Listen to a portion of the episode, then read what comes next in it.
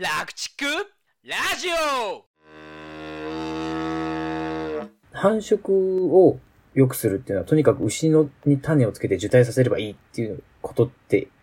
いいんですか？っていう意地悪な質問をちょっとしたいんですけど。でも基本はやっぱりその、なんでしょう、積極的に、まあ発情もちろん見つけるし、あの、積極的にこう受精の回数を増やしていくっていうことが重要だと思うんですけれども、一方でちょっとこういう経験もあって、その、ある農家さんで、分娩後400日経ちましたと。で、でもまだ受胎していませんと。で、でも何としても受胎して欲しいんだって言うんですね。うんで、その牛を見ると、あの、まあ、ボディコンディションスコアとしては3.75以上で、まあ、非常に太ってる。うんうんなんて、おっぽと、あの、お尻の付け根の部分が、こう、肉が埋まってるような、うんうんあの、ぐらいなってて、ふ もう太ってると、ふくよかな牛ですね。ふくよかな牛で、えーって思って、で、これ、受胎しないんだよねって。で、発情は来るのって言って、まあ、あの、来ることは来ます。でも止まらないと。うん、でもこれ、今までのケースからいくと、分娩しても産むのは285日後だよと。そうするとまたもっと太るよって。で、太ると結構事故多いし、あの、支配になる可能性も高いよって。苦労するよ。それでもいいのかいって。で、もう乳量もほとんど出てないとう。んで、だから絶対貫入も長くなるし。いやまあほとんど餌代はね、そう、餌代だけになっちゃうよと。利益出ないよ。それでもいいの？って言われて。でも、お願いしますって言われたんです。じゃあ分かったっつって、そこまでの覚悟であるならば、つって、まあ、あの、こっちもその、持ってる手札を使い切って、なんとか受胎したんですね。うん。受胎して。まあ僕の中では妊娠鑑定した時に初めて受胎しちゃったって思ったんですけど、あの、受胎しちゃった。まあ、で、農家さんには受胎したよって言ったら、ありがとうございますって言われたんで、あ、いや、そう、喜んでくれるのは嬉しいんだけど、と思って。した。で、話は1年後になるんですけど、うんあの、産みましたと。うんあで、大丈夫そうですか？今のところ大丈夫ですって。で、1ヶ月後かな。あの牛どうなりました、大腸菌性乳房炎で死んじゃいました。もうって思って、あ、うんでもそれは本当に残念だったなと思ったんですけど、だからうんなんでしょう、その、やっぱりその、もちろん諦めないで受精をするっていうのは大事だと思うんですけど、限界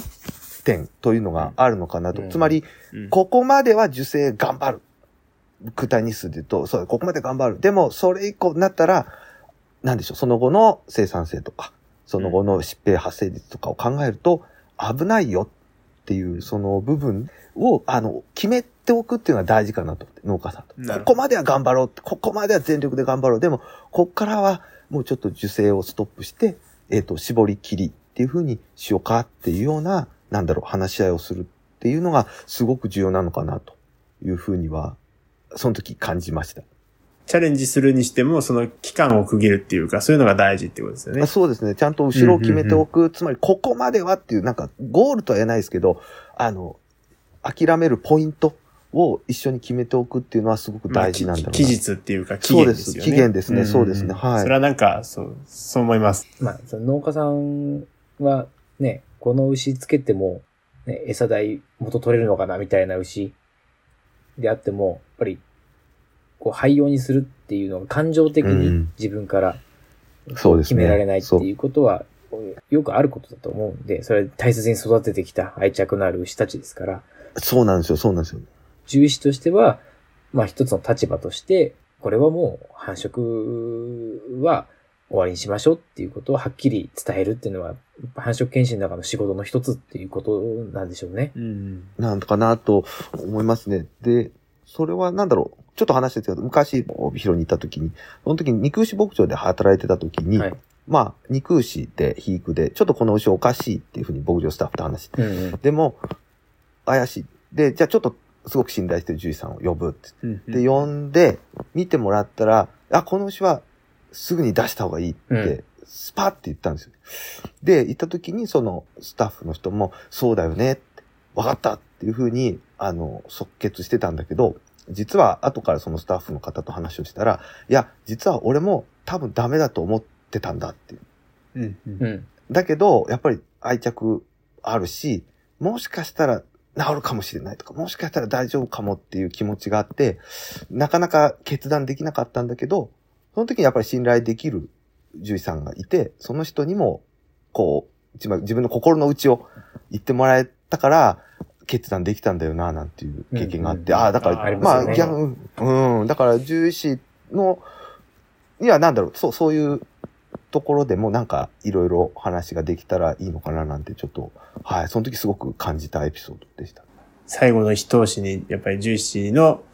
意見が求められてたってことですね。そうですね。なので、うんでもそこにはやっぱりちゃんと、なんだろう、日々のの信頼関係とかが絆がしっかりあったから、なんだなっていうのもなんかその時に学べたかなと思うので、なんかやっぱり、やっぱりしっかりとコミュニケーションを取って、うん普段から取っておくっていうのが、あ、すごく大事なんだなっていうのは、うん学生ながらですけど、うん、感じました。なるほど。はい。えっと、まあ、ここまで三浦先生の、まあ、経験や考え方を聞いてきたので、まあ、最後まとめとして、この繁殖検診とか、まあ、繁殖の研究だとか、まあ、臨床とはい研究をつなぐような、その立場を踏まえて、これからどんなことをしていきたいというか、どんな思いでまた仕事をしていきたいと思われているか、みたいなことをちょっと聞かせていただけたらいいな。と思うんですえっ。と、そうですね。はいせっかくなのでね、三浦先生が何を考えていらっしゃるのかっていうのはちょっと僕らも興味あるんで、ぜひ。はい。ありがとうございます。えっと、そうですね。僕は、まあ、やっぱりその研究もちろん好きですし、こう、なんでしょう。新しいものを見つけるっていうのもすごい面白いんです。好きなんですけど、やっぱりその現場がやっぱすごい好きで、で、現場の方々、えー、特に獣医師だったり、受精師さん、それから農家さんですね。で、あるいはその、あの、畜産に関わる方々と、やっぱり、あの、一緒に仕事をするっていうのはすごい、あの、面白いと思うし、うんえーそういう方々と一緒に仕事できるのは、なんか非常にあの、誇りに思思えるとうんいうところがあるんですね。で、なのでやっぱりそういう方々が、なんか、普段の業務の中で、こう、少しでもこう、判断とか決断のなんか少しでもこう、一助になれるような、こう、新しい情報とか、えー現場に即したような、えっ、と、情報研究の成果っていうのをしっかりと表に、えー発表していきたいなっていうところがあります。でもそれでも一方で、まあやっぱりその、必ずしもです。僕の中でじゃあその新しく出した情報がえ必ずしも正解だよという形では出してないんですね。あの、あくまで一つ。これは、あの、情報の一つであって、必ずこの通りになりますよ。これが正しいんですよ。これをやるといいですよっていうような言い方はしたくは一方でない。でそれはやっぱりその農家さんの牛群の状況とか、あるいは獣医師さんと農家さんとのそのなんだ仕事のやり方っていうところもいろいろある中で、えっ、と、それはやっぱりいろいろ多様になるはずなんですね。なので、その中で、三浦の言ってることが、あ、ここは使えそうだね。これはうまくフィットしそうだねっていうような形で、なんでしょう。全部っていうよりも、なんか一部をほんのちょこっとこう使うことで少しでもいい歯車が回ってくれたらいいなっていうような、あースタンスっていうのを、まああの、貫いていきたいかなとは思ってます。うんううんん。まあ、先ほどの話で言えば、その農場ごとに、こう、ハマる技術が違うので、はい。いろんな農場、いろんな獣医師に、こう、より多くの手札をばらまいてそういいうくみたいなことですね。はい。そうです。感じですよね。はい。もうそれができたらいいな。はい。で、で、あとはそういう情報を出した後、実際の先生方に話をしてどうでしたって聞いて、うん、こうまくいったよっていう情報ももちろん嬉しいけど、いや、うまくいかなかったよっていう情報もさらに重要で、うん、でそうですね。そういうのをさらにすくい上げながら、なんでしょう、あの、新しい研究をして、えーえー知見をどんどん、あの、外に発信できたらなっていうふうには考えてます。まあ、僕らもこうね定期的に三浦先生と話をして、こう今こんな研究やってんだとか、こんなことを今疑問に思ってるとか、はい今あの文献ちょっと違うと思って自分で確かめてるんだみたいな話が毎回こう新しいトピックが出てくるんで、すごい楽しく話をいつも聞かせてもらってます。ありがとうございます。本当に嬉しいです三浦先生がね、その現場を大事にされてるっていうのがなんか、この回通じて皆さんにも伝わったんじゃないかなとそう思いますね。ですね。まあ、僕らも三浦先生の試したいこととか、まあ、やってみてうまくいったことだとかっていうのを、こう、どんどん僕らの現場でも試して農家さんの役に立たせてもらっているんで、まあ、これからもよろしくお願いしますということで。よはい。いえ、こちらこそよろしくお願いします。よろしいですかね。はい。いや、最後、おーと、まあ、三浦先生の、まあ、今日の話を聞いて、もっと、こう、三浦先生がどういう発表されてるのかとか、もっと細かい人工授精の仕方とか、あー繁殖、直腸検査のやり方とか、いろんなところで情報発信されてるんで、そういうのをこうまとめて勉強できるようなものってあります？はい。えっと、そうですね。あの、過去、ちょっと前まで、あの、デイリージャパンという雑誌でですね、あの、連載させてもらってたんですけども、まあ、その中のですね、えっと、情報をこう、まあ、抜粋した形で、えっと、あの、デイリープロフェッショナルっていう、まあ、あの、同じくデイリージャパンさんが出している、えっと、3ヶ月に1回だったかぐらいで出しているその雑誌があるんですけど、そこにこう、ちょっとこう、ドカーンと、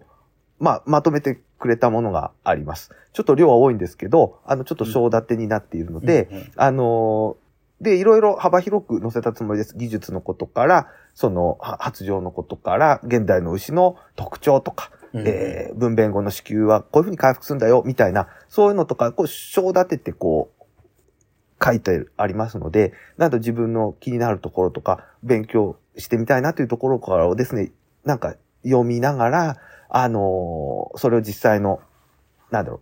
う、現場でやった時に、こう、あ、照らし合わせてみて、あ、あ、こういうことなのかなっていうような形でですね、少しでもお役に立てれば嬉しいなというふうに考えています。あの、デイリープロフェッショナルの、えっと、2022年の1月号かな、に、えっと、それを、が、こう、まとめたのが書いてありますので、あの、ぜひ読んでいただければと思います。はい。ありがとうございます。はいじゃあ、今回は結構な長時間にわたりゲスト出演していただきましてありがとうございました。